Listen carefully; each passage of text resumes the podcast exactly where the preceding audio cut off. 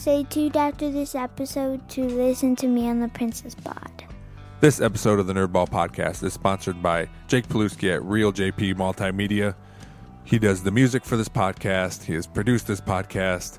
If you need anything audio-visual done, he is the man to see at realjp.com, REELJP.com. Let's start the show. All right, I'm Evan Bauer. This is the Nerdball Podcast.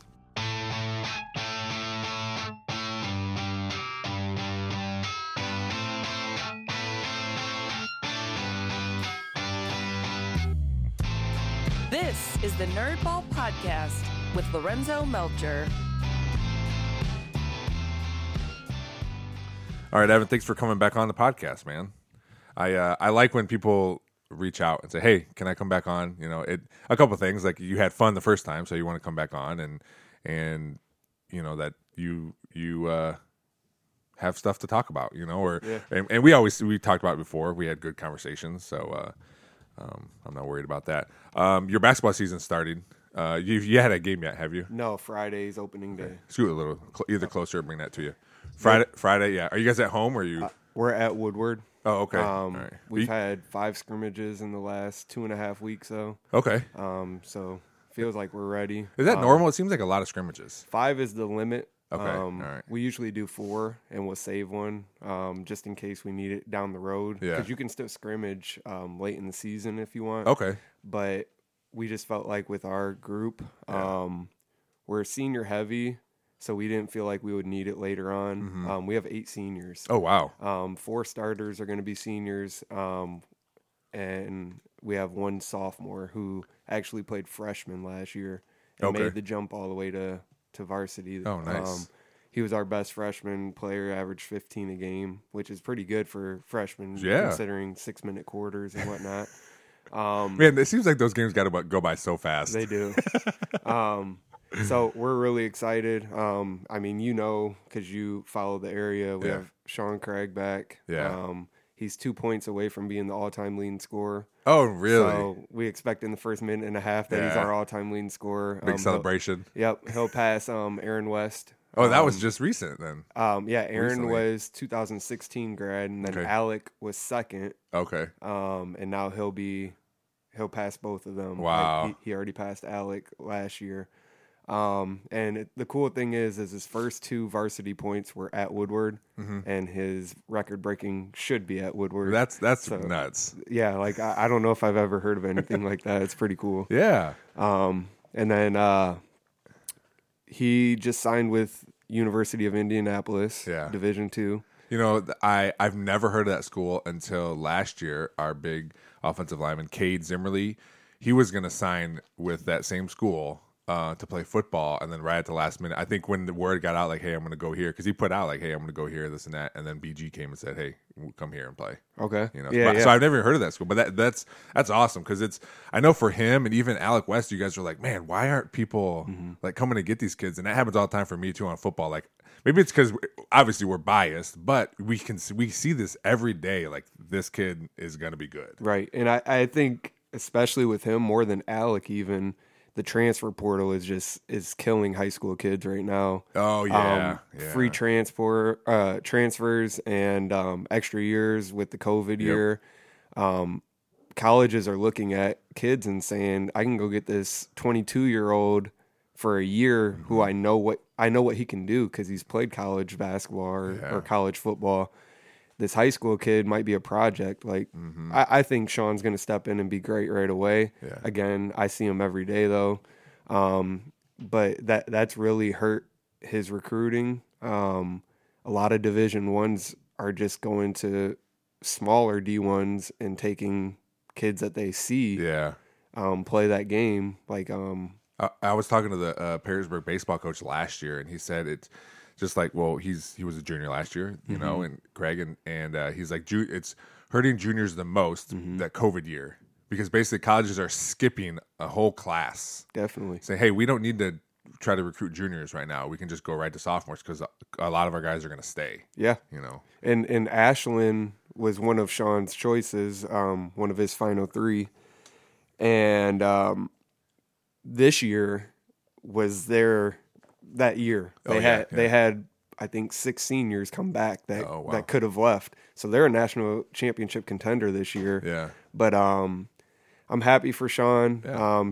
He had one Division I offer, four Division II offers. So we're excited for him. Yeah. And he's a guy that is super humble. We've talked about it before. Like he doesn't boast about it. He doesn't show off or anything. And same thing with this game. Like if you watch us play, he's not like doing anything to look at me. Yeah, exactly. Yeah. It's all about how can I make this. Oh, how can I win this game? How can we win this game? Yeah, yeah. And again, seeing him every day, knowing that, it makes you like, man, he's gonna, like you said, he's gonna do well there, or they're gonna like him. You know. Do you as because you're a varsity assistant, right? Mm-hmm. Do you get to talk to college coaches, or is that more just the varsity coach? Like if they want to talk about certain players. So usually when like a college comes in to look at one of our guys, they'll bring three or four of their coaches. Uh-huh. So like what was it? Northwood University came to look at him right before he made his decision. Uh-huh. And one of their assistant coaches was Darvin Ham's son.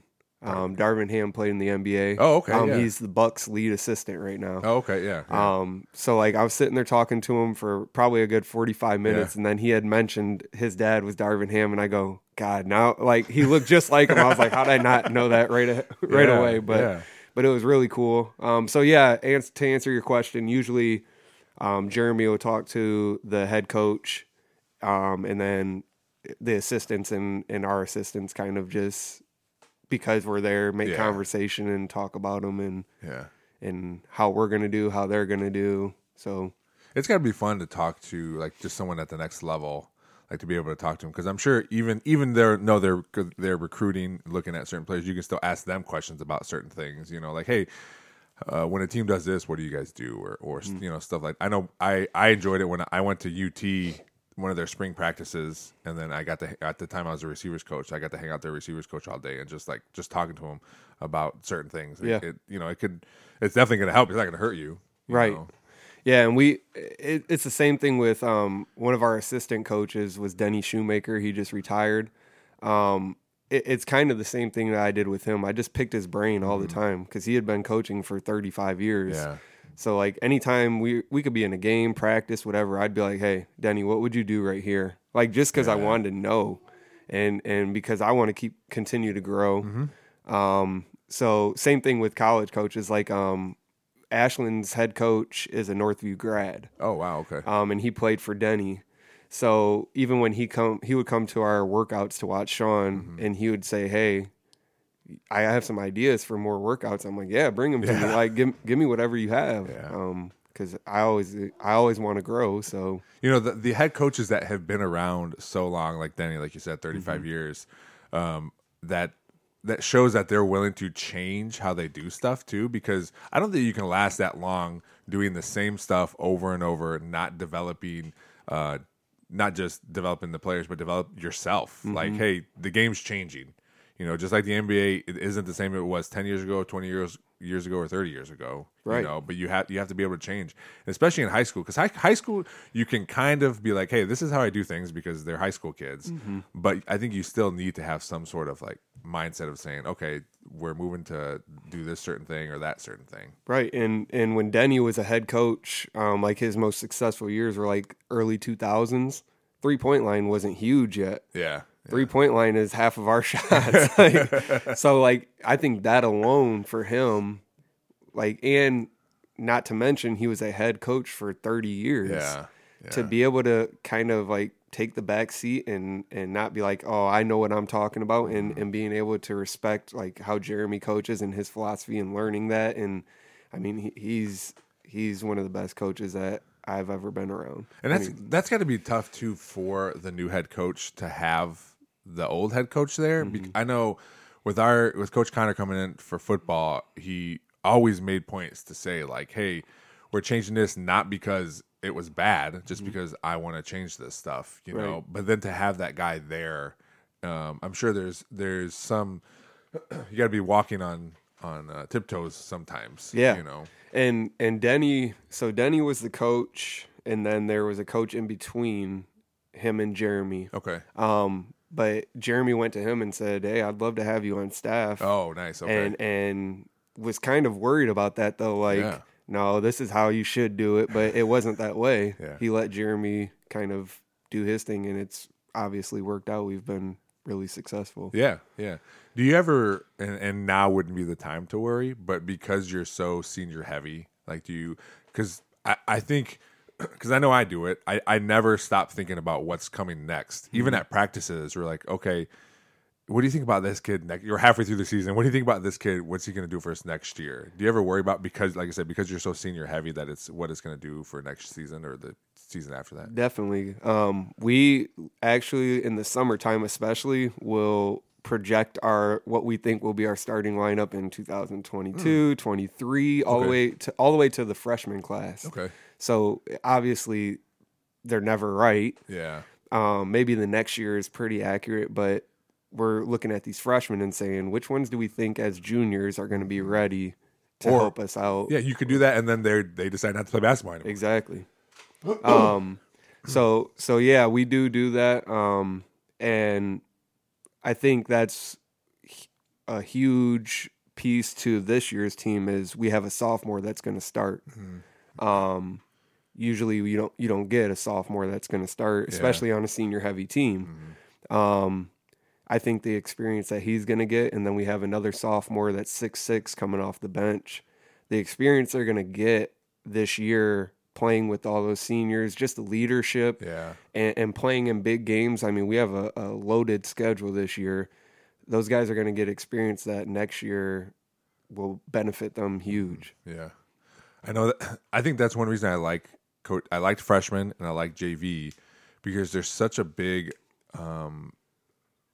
developing thing that I just like to do, and I've always been that way. Even when I would play, like when I play video games, like I always liked playing like the younger guys. Just for whatever reason, it was more fun for me to do that. And I like this year we had a freshman quarterback started all our JV games, and to see that progression and be able to talk to him about certain things. I think we had a game against Southview where we were driving, we were driving with under a minute left, and it was fourth down, and he took a sack. And he was bummed about it, you know, and I came back and I sat down on a bench with him, and I said, "Hey, what did you see downfield? Because I was looking at you the whole time." He was like, "Everyone was covered." I said, "Okay, but it was fourth down, right?" He goes, "Yeah." I go, "With it. And that point, you just got to throw it." Yeah, we got to have a chance. You got to give us a chance. I go, and I don't like saying it, but that's a freshman mistake. Mm-hmm. But you're a freshman, but you'll learn from that going forward. And he appreciated that. And his parents even came up and talked to me afterwards saying that, you know, whatever you said, they like seeing that I sat with them and stuff. But I like that development and being able to get these kids early, and hopefully next year they can help the varsity in some way. You know, right. That's my favorite thing is seeing, hey, this kid was on JV last year and now he's helping, you know, he's starting whatever for varsity. Yeah, absolutely. And that's kind of the project with those sophomores right now, because even the one that's going to start, he still has things he has to work on. Obviously, he's not going to be out there putting up 20 points in a game. I don't think. Hopefully he does. Hopefully I'm wrong, but he's kind of just like, he's going to be a really good defensive player who's going to have some learning points. Yeah. There's going to be times where he does dumb sophomore things. Yeah. I mean, even Sean Craig as a sophomore, he was our best player, but he still made dumb mistakes. And I expect that, especially if he's seeing big minutes, those mistakes are going to happen. You got to leave room in there to know, like you said, to know that it is going to happen, because it lessens for the coach, especially, like, okay, that's expected. You know, you don't have to jump down his throat or whatever all the time about it. So, so how many years have you been? What season is this for you for on varsity? Oh, this is my second as the head varsity assistant. Okay. My 7th at Northview, 9th overall. Okay. And so so all you do is varsity stuff, right? Do you miss like being able to run the show on JV or freshman? I do. And that was one of the pieces last year when Jeremy asked me to make a decision between the two, because he said, if you want to come up, I absolutely want you. But if you would rather have your own team, stay on JV. And I told him I need a few days to think about it. And I talked to Kenya, I talked to friends, talked to my brother, kind of like, what are your guys' thoughts? And they're like, well, it's totally up to you, obviously. If you need to run your own team, then you need to stay at JV. And I thought last year that I would worry about that a little bit. I thought going into like practices and games, I wouldn't be as like into it as I was as a head coach. Yeah. But when that's all you have, like I'm just the varsity assistant, that's my team. Whether I'm calling the shots or not, those are my guys. So I was worried that maybe I wouldn't get as upset about losing or as happy about winning because I wasn't calling it. But it's amplified. I mean, it's even more because it is the top level of high school sports. Yeah, I felt that exact same way when I went from freshman to varsity staff. And what helped was being able to still call the offense for JV.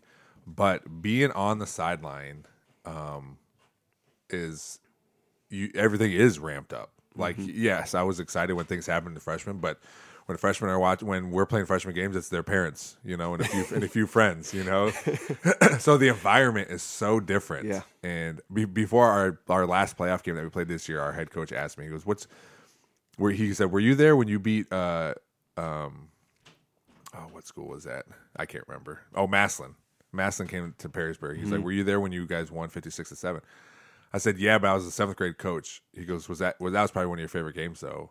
I said, no. I said, last week when we beat Fairmount 14-0, that was my favorite game. Yeah. He's like, really? I go, it's different when, yes, I was on the sideline and I got to be there, but it's different when you're actually coaching the kids that are playing the game. Right. And that was by far my favorite game. Being at home, a regular playoff game, not COVID.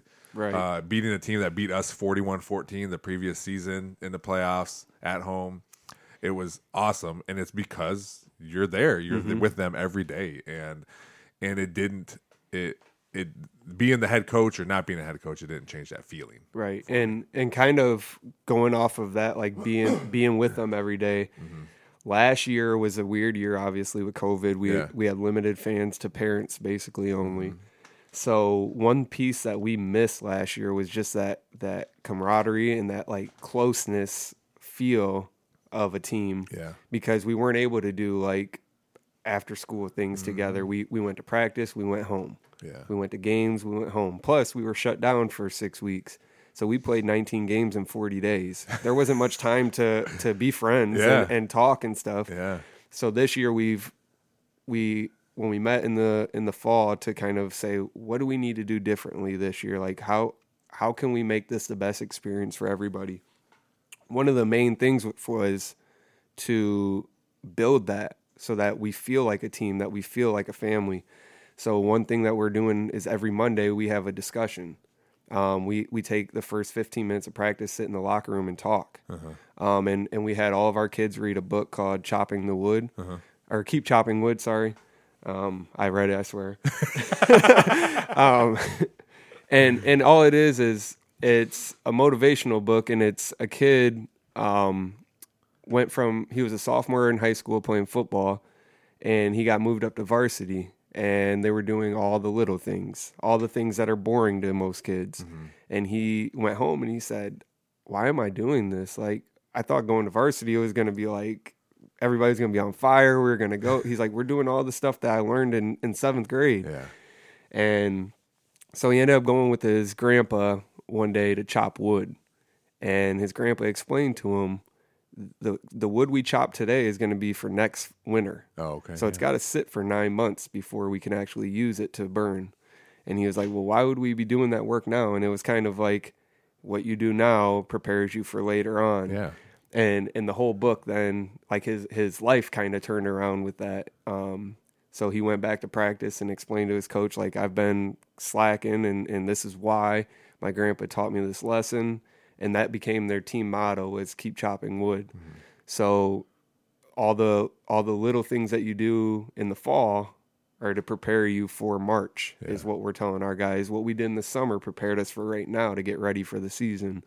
And so that's our motto this year, is keep chopping wood. Nice. So everybody read the book, and every Monday we take a section of the book and kind of break down like what it was talking about.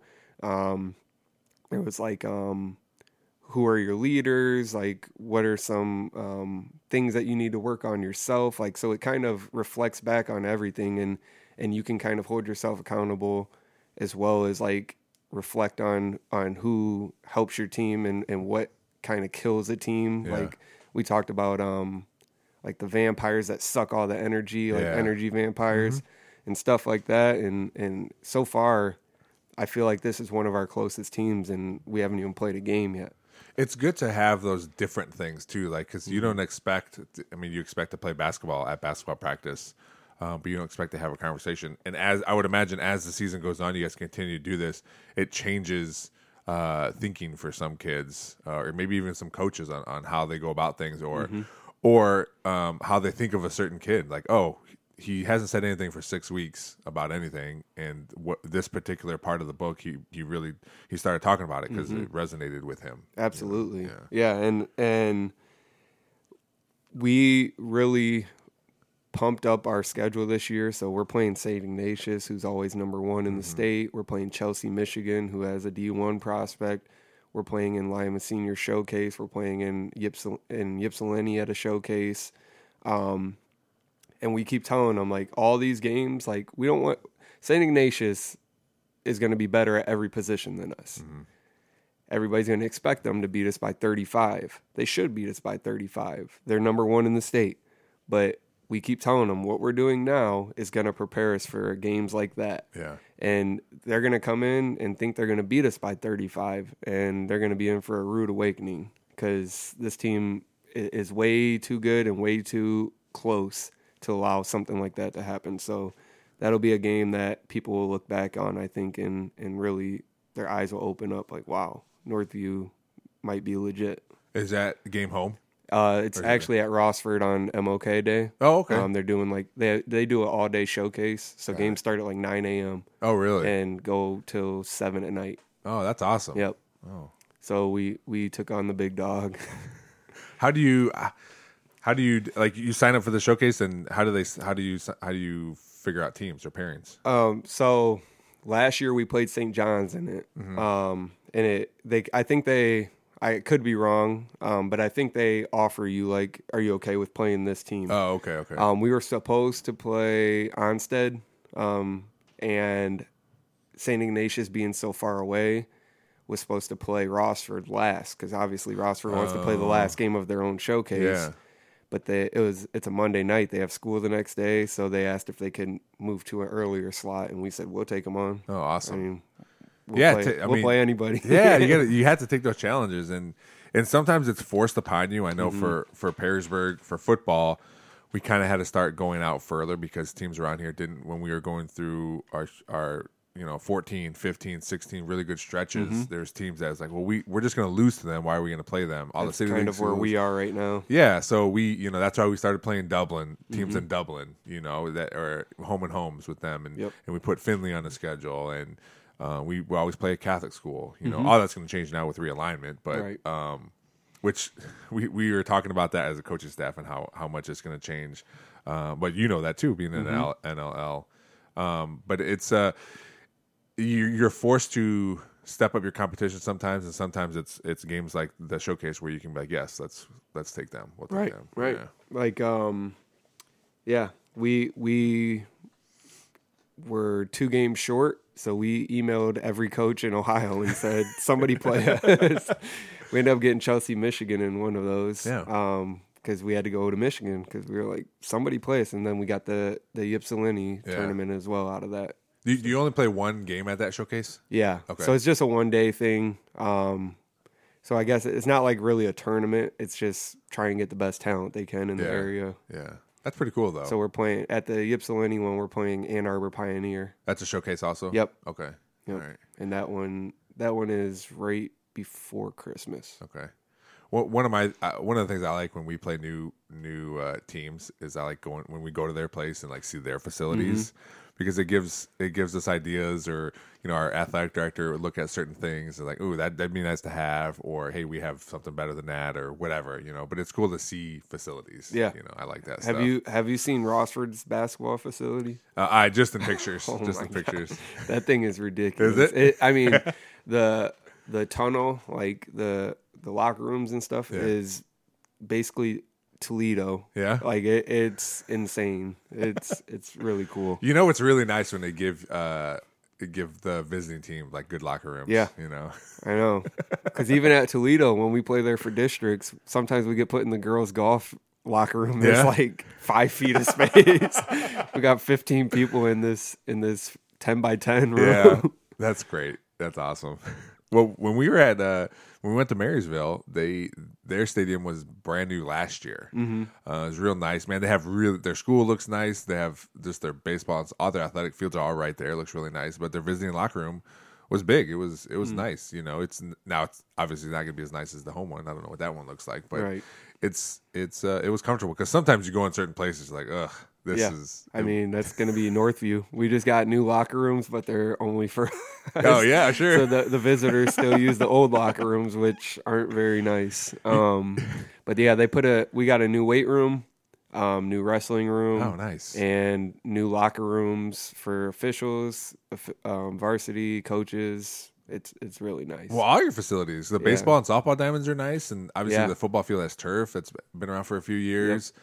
I didn't mind going to, the only thing I don't like about Northview is got to walk so far for the locker room. Yeah, but they put us in the gym, one of the gyms. So it's again, if you can have space, that's really all you need. Give us some space, especially football. Yeah, I mean all those guys. Yeah, and, you know, last year for COVID, we were in the church. That's kind of like south of the field. Mm-hmm. We were at some church there, which again has a lot of space. Yeah, which I'll take that over. You know, kids don't need lockers. Right. They just give us some seats and some space. Throw your stuff down. Yeah. You got a bag, throw it all in there. Yep. I mean, we didn't use locker rooms last year, no matter where we went. Yeah. Because we didn't want to ruffle any feathers. We didn't want to deal with any COVID stuff. So, like, even at home, we did all of our pregame stuff in the aux gym. Okay. And that's probably where you guys were, the back gym. Yeah. Anywhere we went, we got dressed in bathrooms. We got like three at a time in the locker room, and we didn't do like any discussions in there. We just were like, we're not messing with it. Yep, and that was the weirdest thing. It's just like we didn't even get to use our locker room. I know. It's weird, man. Just right to the sideline. The kids adapted so well to it, though. Yeah. I mean, they've done great through all this. I feel like I said last year, we played 19 games in 41 days and didn't have a single shutdown. Yeah, so. That's a lot, man. Yeah, that's a game. Almost a game every other day. Mm-hmm. Yeah, that's. It was crazy. Imagine that. It was crazy. Yeah. I never thought I'd spend a half an hour talking about. I know. High school sports. But it's cool, man. Being the coach, and you're a coach too. Yep. It's fun to even though it's different sports, it's the same. Yeah, we deal with the same kids. Yeah, yeah. Like I know most of. Like, or not most of, but some of your kids because they play basketball, like even Trent Sims, and you guys go and follow Trent a lot. Yeah, so. Yeah. It's or not Trent, sorry. Drew. I'm thinking of your Trent Sims. Yeah. Yeah, man, I tell you what, my kids first of all, they love Drew. Yeah. He's a good dude. He's babysat for them a few times, and I've coached Drew. He was a freshman when I was a freshman coach, and then when I moved up to varsity, they were seniors. So I've coached him quite a bit, or been around him. Mm-hmm. And his dad was one of my coaches when I played. He's still coaching now. Oh, nice. He's the head women's coach. Okay. Yeah, basketball coach. But it's so fun taking him to these games, and it's funny to me because normally like your first college football game is going to be. At the very least, UT, BG. Right. You know, some kids it's Ohio State, Michigan. For them, it's Heidelberg. Heidelberg at Adrian was their first college football game. And they probably thought it was amazing. Oh, they loved it. You know what's cool about these little schools? First of all, we have more field security at our Perrysburg high school games than some of these schools do, man. I tell you what.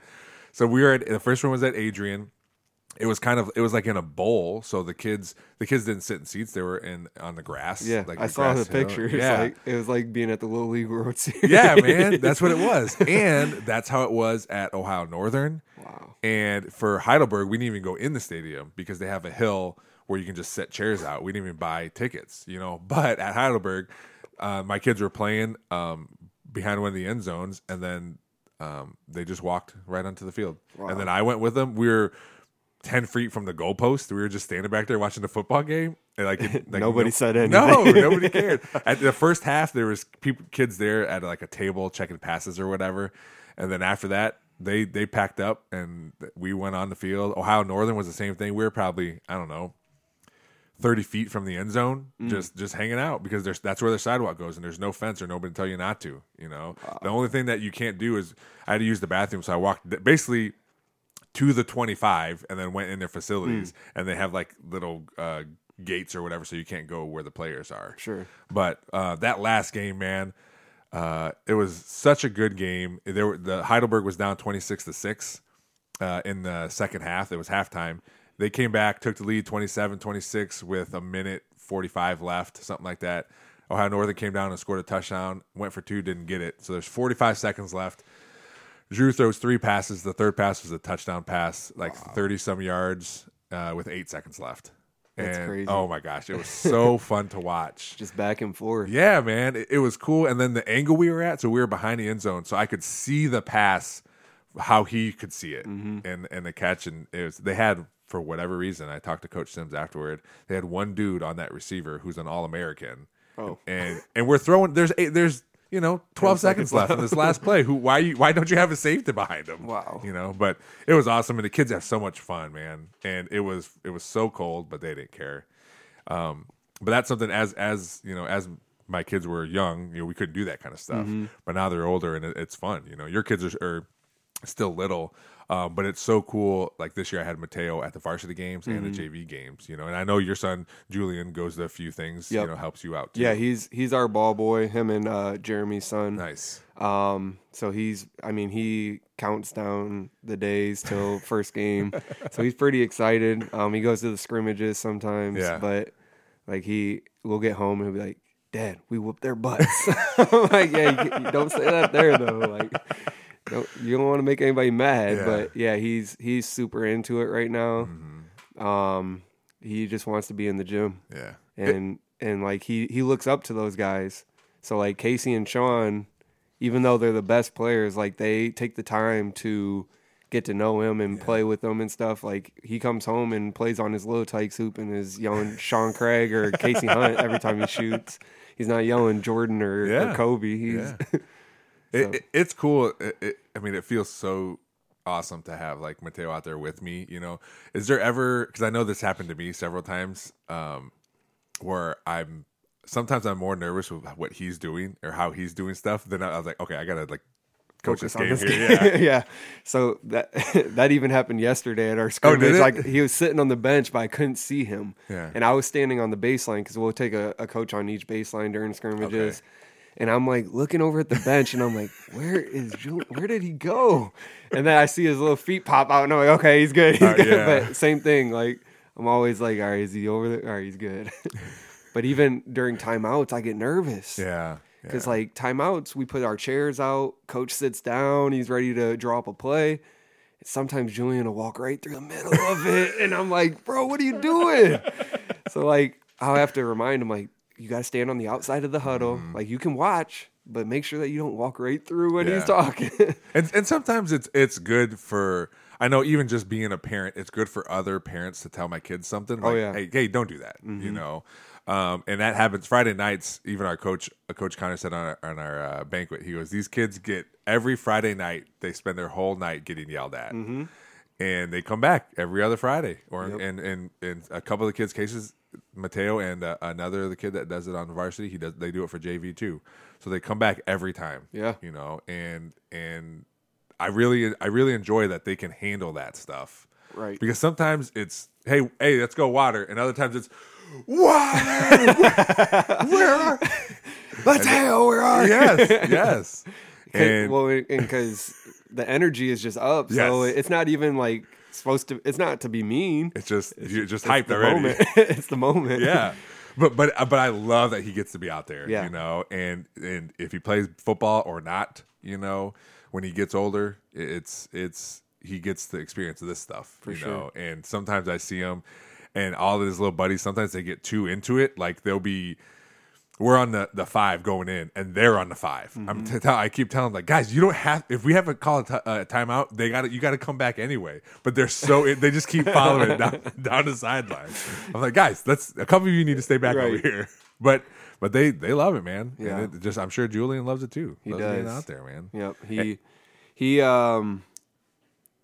last year I was really nervous because he was only 4 most of the season. Okay. He turned five in January, so it was like half and half. But I was like, is he old enough yet? I don't know. But he did really well. Yeah. And he's starting to understand the game. Like, even when he plays, he doesn't double dribble like most 5-year-olds do. Yeah. He knows, like, I got to keep my pivot foot. Like, and I'm not trying to, like, force him to love it. Sure. He just wants to be around it. I think it's because he sees how much I'm invested in it. Yeah. And he wants to be like me, so... Well, I think it's more, hey, this basketball's cool, but I also get to be with my dad. Right. Doing this cool thing, yep. You know. I was nervous, too, because I didn't let Mateo do anything varsity until this year. Mm-hmm. He turned 10 this year. He helped me with JV the past few years because it's JV, and it's not that big a deal for water mm-hmm. boy. But I was nervous this year. His first time being varsity, he was the ball boy the first game, and then I told our coach, I go, he can't do it. I go, he's too young. He's all over, you know. I was like, water's where it's at. The ball boy can get intense too. Yes, yeah. You gotta be ready, especially when it's raining. You know, right? Luckily for the very first game, it was fine. We didn't need balls that much, you know.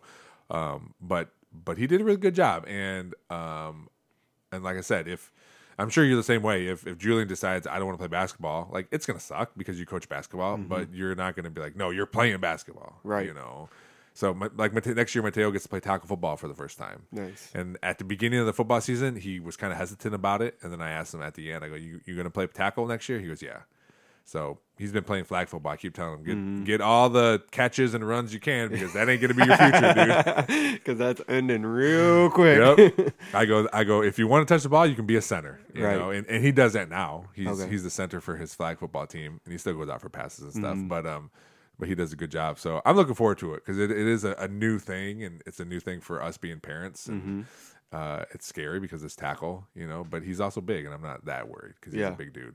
He's just a little softy sometimes. But yeah, so same thing you said though. Like, if Julian loves soccer, he loves basketball right now. Mm-hmm. If he decides he doesn't want to play either of them, I mean, it will be a bummer because I played them and I love them. Yeah. But I'm not gonna ever say no. You're playing. Yeah. Yeah. So that's tough, man. I've coached a few kids that I know their parents make them, and I played with kids that mm-hmm. their parents make them. And my dad all about made me my freshman year. He still gave me the choice, but it was pretty set. Like, no, you're going to play because we're moving to a new city and you got to meet friends before school starts. But I'm glad I did, you know, but I can't fathom like just making my kids do things, right? You know, like now we sign them up for things and we kind of make them do it because like, hey, you've never tried this before. Just give it a try. We did it with soccer for Mateo, and I could tell from the beginning it wasn't going to be for him. But he tried it. You know, he tried it for like a year. I think there was like 2 different sessions, maybe a year and a half he tried it. His sister tried it too, and she didn't like it either. That might have been more of a, hey, my brother doesn't like it. I don't want to be here either. But they find what they like, you know, and Mateo does – he's really good in school. He likes student council. He's on student council, which is a new thing. Like I was that the newspaper article? Yeah. I saw that. They donated – candy to the soldiers. Oh, they collected candy to donate. So yeah, he was all about that, man. He really likes that, and playing basketball now, which I think this is only the second time he's played basketball. So the first night he comes home, I go, let me know if you're the tallest kid because I'll know what your job's gonna be. I was like, were you the tallest kid? He goes, yeah. I go, okay, well, I know what that we can work on a little bit. Post moves, here we come. Yep.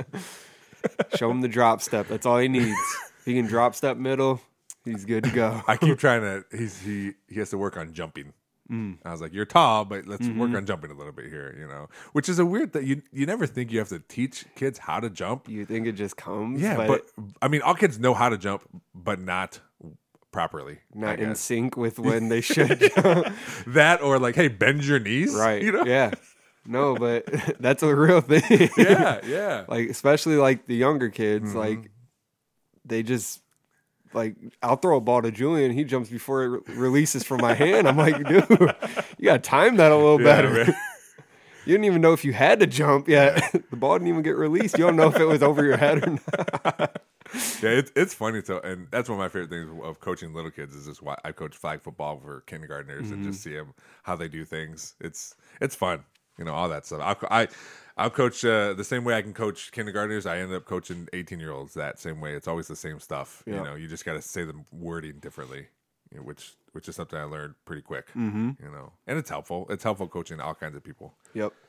Well, and another thing that I learned throughout, like, just coaching in general, like, when I coached junior high especially, I don't think I was a great coach when I coached junior high. I don't think I'm a great coach now. I think I'm good. Yeah.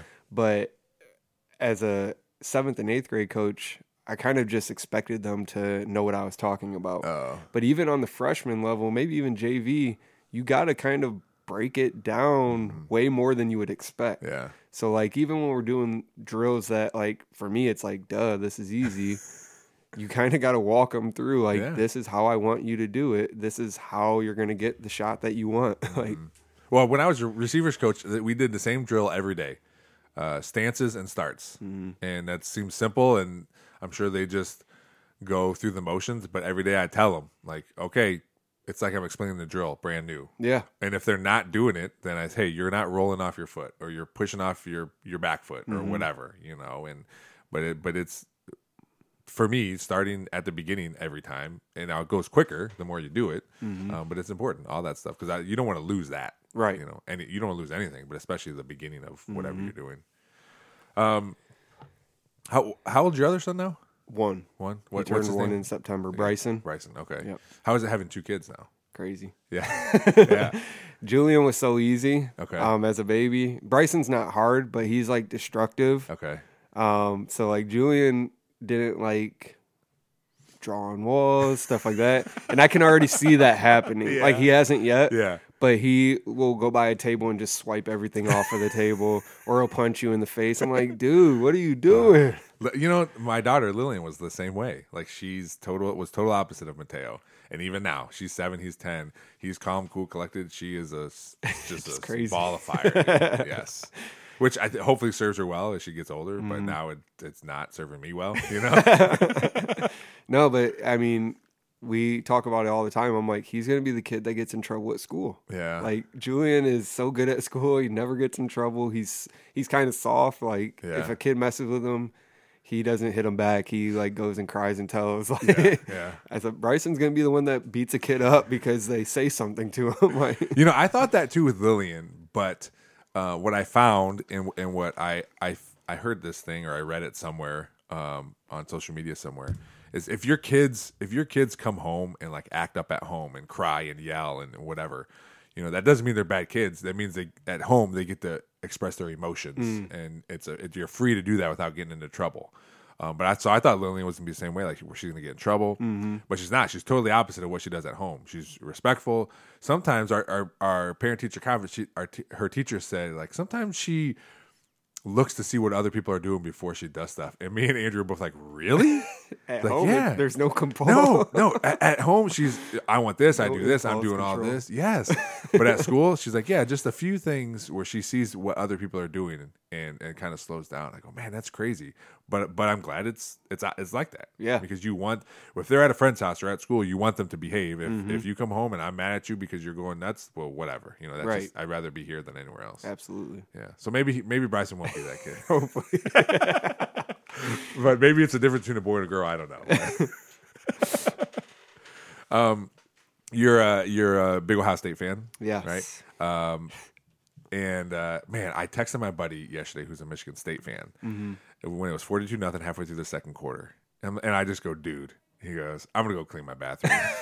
I'm done with this. I go, hey, make sure when you're using harsh chemicals, keep the door open. Oh, you know? God, that was I mean, I didn't think Michigan State was going to win. Right. And I don't think you thought that either, but 42-0 halfway through the second quarter. It was one of those weird games that, like, as it's playing out, you're like, okay, like, when is it going to go sour for Ohio State? Like, there's no way that they can keep doing this. Like, even when it was 21-0, I was texting somebody and saying, Ohio State better score here because at some point Michigan State's going to come with it, and it just never happened. That's nuts. And Stroud... 32 or 35. He might have the Heisman, like, as long as he plays well against Michigan and wins it. Yeah. And then Big Ten championship, probably Wisconsin. Yeah. I think it's his now. Yeah. I didn't watch any of it. We were what was I doing? Oh, I took it out to the vet and we were doing some other stuff. But as I get older, I realize I don't watch as much college football as I used to, just because we're so busy all the time. But yeah, when I came home, plus Texas is because they suck. They lost 6 games in a row or whatever now. But it's to see the score when I got back, I'm like, oh my gosh, yeah, that's insane. It was just, it reminded me of the Big Ten championship when they beat Wisconsin like 58-0. Oh, yeah. Like it was just one of those where like I was in attendance at that game and I was just like, what is going on? Like, how is this happening? Because that's when they had Cardale Jones. Oh yeah, third string quarterback. Yeah.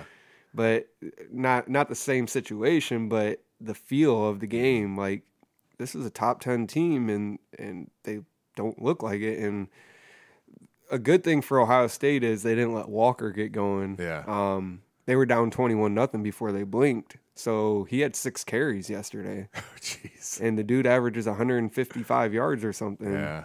So being able to take out him basically from the start, mm-hmm. I mean, there was no chance for Michigan State to ever get back in it without being able to give it to him 25 times. Yeah, that's tough when you have one.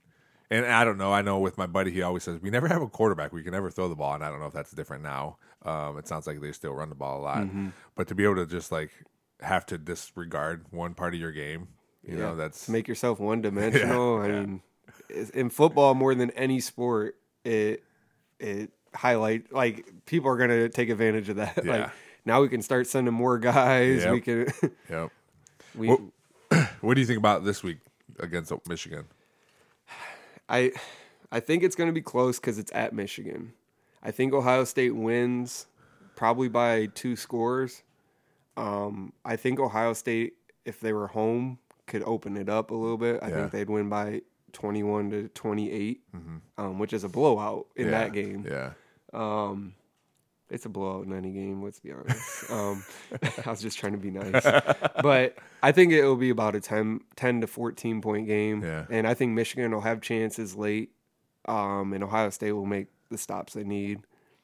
You know what's crazy to me is just how one-sided it's been. Now, I was talking to a dad of one of my football players, and he's like, I was asking about his older son who plays baseball at OU now. He's like, yeah, Luke is... He's 18 and he's watched them beat him one time. Yeah. I'm like, oh my God. That's insane. And the year they beat him, Ohio State was in between coaches and that was the Luke Fickell year. Okay, yeah. But yeah, I just think you're looking at one of the best offensive lines in football versus one of the best defensive lines. Mm-hmm. Who's going to break? Or is it going to be pretty balanced? I mean, I expect Hutchinson to get pressure. I can't think of his name, their other DN, to get pressure on Ohio State. Can Stroud make those throws that he's been making with guys in his face? Yeah. Ohio State's receiving core might be the best to ever play college football. I saw a stat of all 3 of those guys. I'm like, holy shit. They're all going to have 1,000 yards this year. Yeah. And Ohio State has 5 guys with 1,000 yards in Ohio State history. Oh, really? Season. Oh, I didn't know 5 that. 5 total. Oh, my God. And they're going to have 3 this year. And, that's like and video game numbers. Right now, Jackson Smith-Njigba has 1,000. He's our 3rd receiver. He's already at 1,000. Wilson and Olave are still trying to catch up. That makes it, like, because in any sport, you're like, all right, who can we shut down? You know, like, okay, it doesn't matter if you shut one of them or try to shut one of them down. You know? And then they have a freshman running back, Henderson, who is averaging 8 yards a carry, like, there's nowhere that you can you can't focus on one thing. Yeah. Because they just can beat you in so many ways. Do you guys have? Because Noah and his family, little boys like Michigan. Mm-hmm. Do you guys have parties or get together for the game all the time? Not all the time. Sometimes we get together for it, but I'm one of those Ohio State fans. Well, you have to watch by yourself. I'm a watch by myself guy. Oh, man. Every team. Well, not every team. Cowboys and Buckeyes, I like to watch at home. Okay. So I don't like going to parties to watch Ohio State, Michigan and stuff. Like one year we were watching at home. Kenya and I were. This was when Julian was young. He was probably 1. And I'm settling in. It's 11:40. Getting ready to watch the game. Nervous like always. Yeah. In comes 5 of Kenya's family members. Do they like Ohio State? Three of them, and then two of them like Michigan. Okay, right. And I looked at Kenya and I go, "What are they doing here?" And she like didn't know they were coming. Oh, they just showed up to watch the game, and I'm like, I was like, I'm going to the basement, so I left. Did they bring food at least? No. Oh man, they just came to watch the game. I'm like, yep, don't do. I don't do this. So catch you guys after. Man. And my TV was like a second behind theirs. I don't know why. No. So like I'd hear them scream, and I couldn't tell who was screaming. So I'm like, something big's gonna happen. Dang. So it was a rough year. We won though, so I guess that's good.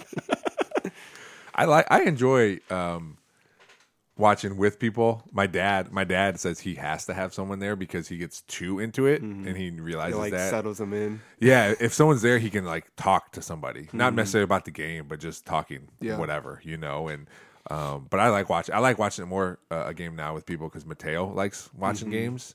So we'll sit together and watch, and he'll ask questions and stuff. So that's cool. But there was never really a time where I had to watch something by myself. Mm. I don't mind doing it. I remember when the Spurs were in the playoffs. I think it was the last year won the championship in 14, and we didn't have a house then, so we were living at Andrea's parents' house, and I was watching it in their living room. It's a late game, and I'm just like pacing back and forth, just watching it. That's me. And when I get nervous, I get cold, my teeth start chattering for whatever reason. I don't know, man. It's crazy. But same thing happened when the Indians were in the World Series. Mm-hmm. Like Andrea was there, but she fell asleep, so it's just me watching it because my kids were little, and that's on a Wednesday, you know, where who's going to come over, you know. Right. So I don't mind watching it, but I do enjoy having people around mm-hmm. with for that stuff. I don't mind, like if Mike wanted to come over to watch Ohio State, I'll watch it with him. Yeah. I don't want certain people, sure, or a bunch of people. And Mike is kind of how I am when I watch a game. I don't want people that have different energy or vibes than I do. Like you gotta like be super nervous on third down, stand up and like freak out when stuff happens, but not like throw TVs and stuff. But like Ohio State gets a third down and 4. I stand up. I'm like, all right, here we go. We got to get this, or we got to get this stop. Yeah, yeah. So like I feel like I've calmed myself down a lot. Mm-hmm.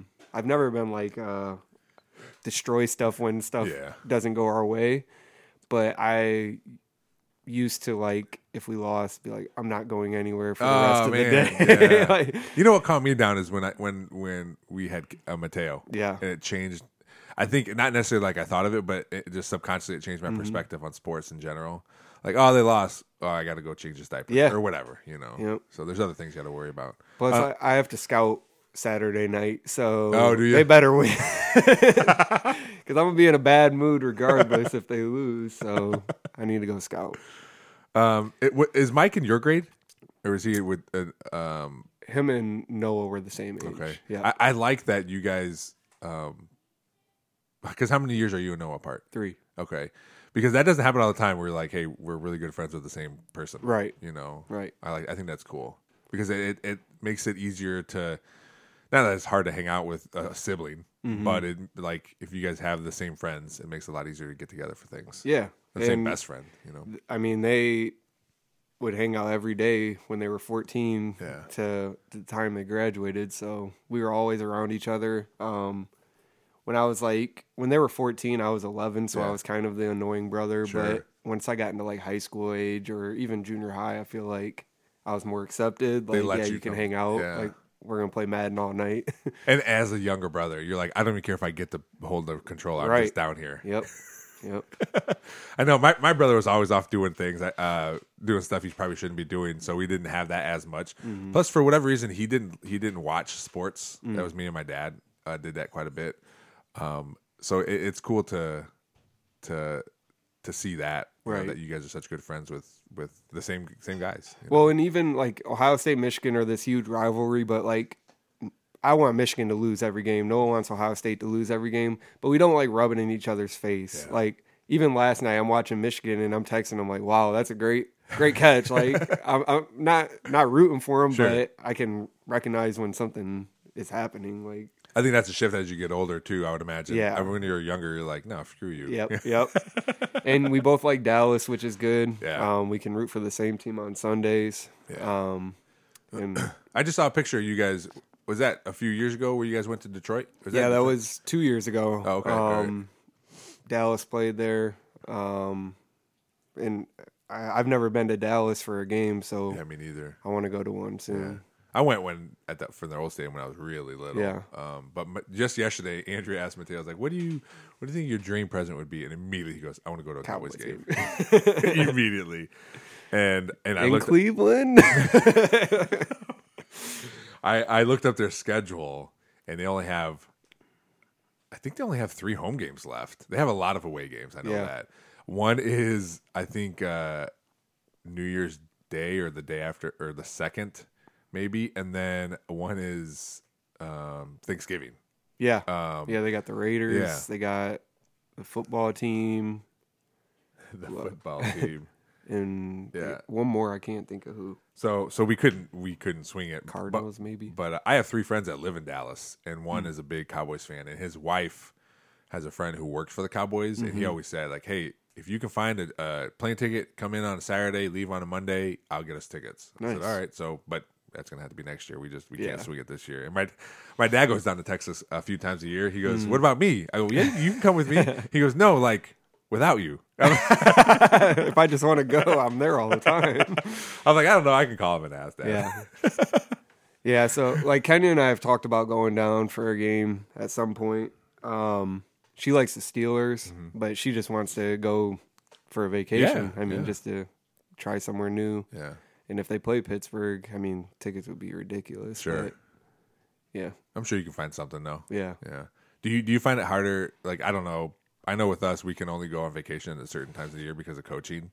And our kids are a little older, so it's a little easier to go on vacation. But you have two young kids now. Is there even thoughts of vacations? So she knows. Or Vegas. You've gone to Vegas quite a few times. Our vacation schedule is season ends in March. Yeah. So we got March, April, and May if we want. Yeah. June is no good because we're allowed to be in shootouts and stuff. Yeah.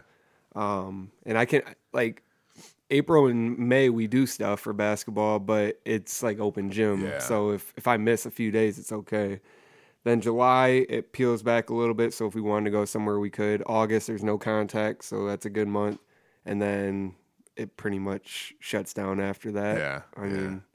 Because September, October is still like open gym and workouts, but needed a little bit more because we are getting closer to the season. Then once the season starts, there's not many whole weekends off. Even. Yeah, I know that's for us. It's August to whenever we're done, and then luckily, this job at the Metro Parks I have, I can take vacation in the winter. At UT, it was kind of like it wasn't a rule, but you kind of don't take vacations in the winter, so it was a really short window. But this year, it's whenever football's over, we can vacation until August because our summer stuff. Kind of like with you, like, yeah, we have summer practices, but if we miss it, it's not, that big a deal. Right. We got enough guys that can cover it. Yeah. Yeah. So, we try to go to Vegas every year. That's never appealed to me. I've been 7 times. Yeah. I don't know. I told Andrew, I was like, we should go one time just to go, but it's we don't gamble. Yeah. They do have. I'm sure they have a lot of good shows. The shows are really good. Yeah. I've never seen a bad show there. Yeah. And the food is like out of this world. Yeah. Like everything that we've eaten there is good. Yeah. And just kind of sightseeing. Like just seeing like the casinos and stuff is cool, even if you don't gamble. Yeah. But we both like to gamble, so it's a big benefit, I guess. Do you do sports betting and stuff when you're there too? Yeah. That's one thing I'm always like, I like doing that too, like on my phone. But I'm always nervous about it. Like I don't want to get, because my grandma was super into gambling. My mom was just addictive personality. My brother has addictive personality. I'm like, I gotta have. I do it. Yes, I can't. I don't think this is me, and I don't think it was either. I think we went to Canada when we were 19. I played 3-card poker. I had a straight flush. I won $400. I'm like, oh man, this is awesome. Immediately took those chips, put them in one pocket, and didn't touch them the rest of the night. Yeah. So I always look back. I'm like, I don't think that will ever be me, but I don't know about sports betting. When I was there in May, I went with a first timer because Kenya was supposed to go, but she got accepted into the firefighter academy, so she couldn't go. Yeah.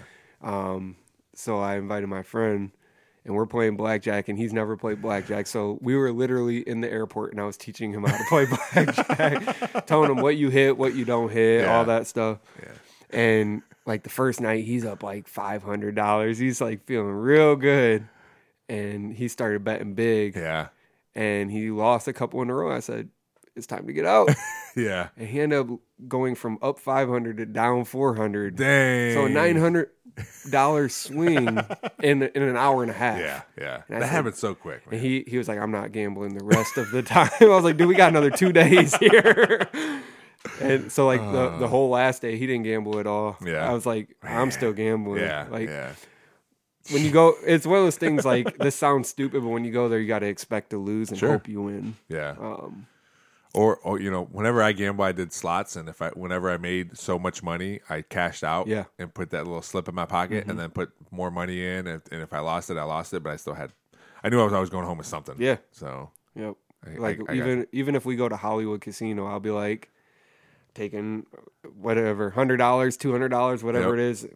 No, I'm not taking my debit card in. Once that's gone, that's the end of the night. I go find something to eat. Yep. Once that's gone, that's it. All right, Evan, man. Thanks again for coming out here. I appreciate you wanting to come on the podcast. I said it to you at Noah's wedding. I don't know if you remember because everyone was having a good time. But Noah and all you guys pretty excited, accepted me into your group pretty quickly, and I appreciate that because it's not always an easy thing to make friends when you get older, or not like I'm super old, but as an adult. So I appreciate that because you guys have become good friends, and I know I can, if I needed something, you guys would help me out. So thanks for doing that, man. Oh, definitely. And good luck in the season. I'm sure we'll be talking at some point, and hopefully. We can you can come on and celebrate a really good season at the end of the basketball. Sounds good. All right. Thanks again to my guest, Evan Bauer, lead assistant for the Northview varsity basketball team. We spent the first 27 minutes talking about Northview basketball. It's awesome. It's cool to have him so passionate about what he does that we could speak that long, and it's interesting to learn different. Styles or how they go about their season, and I look forward to keeping track of them, and you better believe I'll be at that Perrysburg Northview game when they come to Perrysburg. Please rate, review, and subscribe to this podcast. It means the world to me if we can get this podcast off the ground and running. You don't have to share all the episodes, just share one you like. One podcast, if you share one, could turn into a subscriber down the road. So any little bit helps. My Gmail is thenerdballpodcast@gmail.com. I'm on all the social medias, Facebook, Instagram, Twitter. Find me at Twitter at thenerdballpod. Instagram is thenerdballpodcast, and Facebook is a page at thenerdballpodcast. Thanks to Real JP Multimedia, Cuttlefish Graphics, Perrysburg Junior High STEM, and Big Daddy Graphics for helping out the podcast. Thanks for listening. We'll see you next time. Ladies and gentlemen, the Princess Pod with your host, Lillian. Lillian, how's it going? Good. Yeah, what do we get into this weekend? I don't know. What'd you do this weekend? You did some stuff. What'd you do? I did baton. Yeah, where was that at? I don't know. What do you mean you don't know? I forget. At Levis Commons. Yeah. You have to do a solo, which is pretty cool. Yeah. There's still a double part. There's another part of my solo. That you didn't do yet? That I did two baton. Oh, okay. Well, we got to get another baton, huh? Mm-hmm.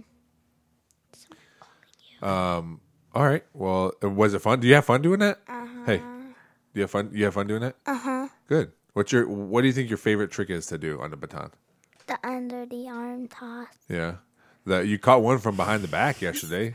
Were you surprised? No, I did a thumb toss then. But still, it was behind your back, though. Yeah. I've caught that one before. Yeah, but it was cool. I've never seen you do it. Yeah. What trick do you want to do next? What do you mean? Like you see the big girls doing tricks, certain tricks. What do you want to do that they're doing? I don't know. No. Double elbow. The elbows are nice. That's cool. They can do like 20. Yeah. Have you tried elbows before? I've tried just one elbow roll. Yeah. Yeah. How'd it go? It's easy. It's a piece of cake. Oh, piece of cake. Why wasn't that in your solo? It is in my solo. Is it? I didn't notice. I do it the front, the regular way, and then I do it this way. Oh. Like over like this. Okay. All right. Nice. And we had a nice dinner last night. Yeah, me and you and Mateo. I gotta remember when it was just about to close. But the bookstore? Yeah. Yeah. That was hilarious. It was like just about to close. Yeah. We snuck in there. We made it really fast, gotta pop it, and went. Yep, you're right. Mateo got like an octopus poppet. It's like a giant poppet. And I got a hard poppet, which there's like plastic on the outside, and then there's the poppet. I've never seen one of those before. My friend has one, though. So you have seen one of those before. Okay, fine. But I've touched it before, and it felt weird, though, because it's like more like sturdy. Yes. So you can't like do the drag with it. Correct. It's really cool. No, it has double good side. You can do this. Oh, double good sides. Yeah. Oh, is it because it's sturdy, you think? Yeah. Well, that's good. Yeah, because when it's not sturdy, when I try to pop it like this on the bad side, it just goes everywhere and it doesn't work. My friend destroyed a poppet. Oh, yeah? She just poked all the little poppets through, and I got one of the poppets. Oh, no. But it's actually like no, she did on purpose. Oh. And it's actually kind of like a fidget because you can just pop it back and forth and back and forth and back and forth. Oh, nice. And, wait, is that like a clock? Yeah, that's a clock. It's a clock? Yeah, oh. Why? Oh, I didn't know it was a clock. Oh. All right, anything else for the people? Wait, is that the month on it? The month? Yep. The 11th? That spot where it says month? Yeah, that's the month. So the first month is January, second month, February, third month, March. But what's October? 10. I remember October being 10. I remember it being 11. Well, November's 11. Is that like a Texas clock? That's why it's Texas. Yep. All right, Lil Bell. Let's say goodbye to your people. Is that a head? You know that's a head. It's Canyon's head. All right, say goodbye to your peoples. Bye, my little pretties.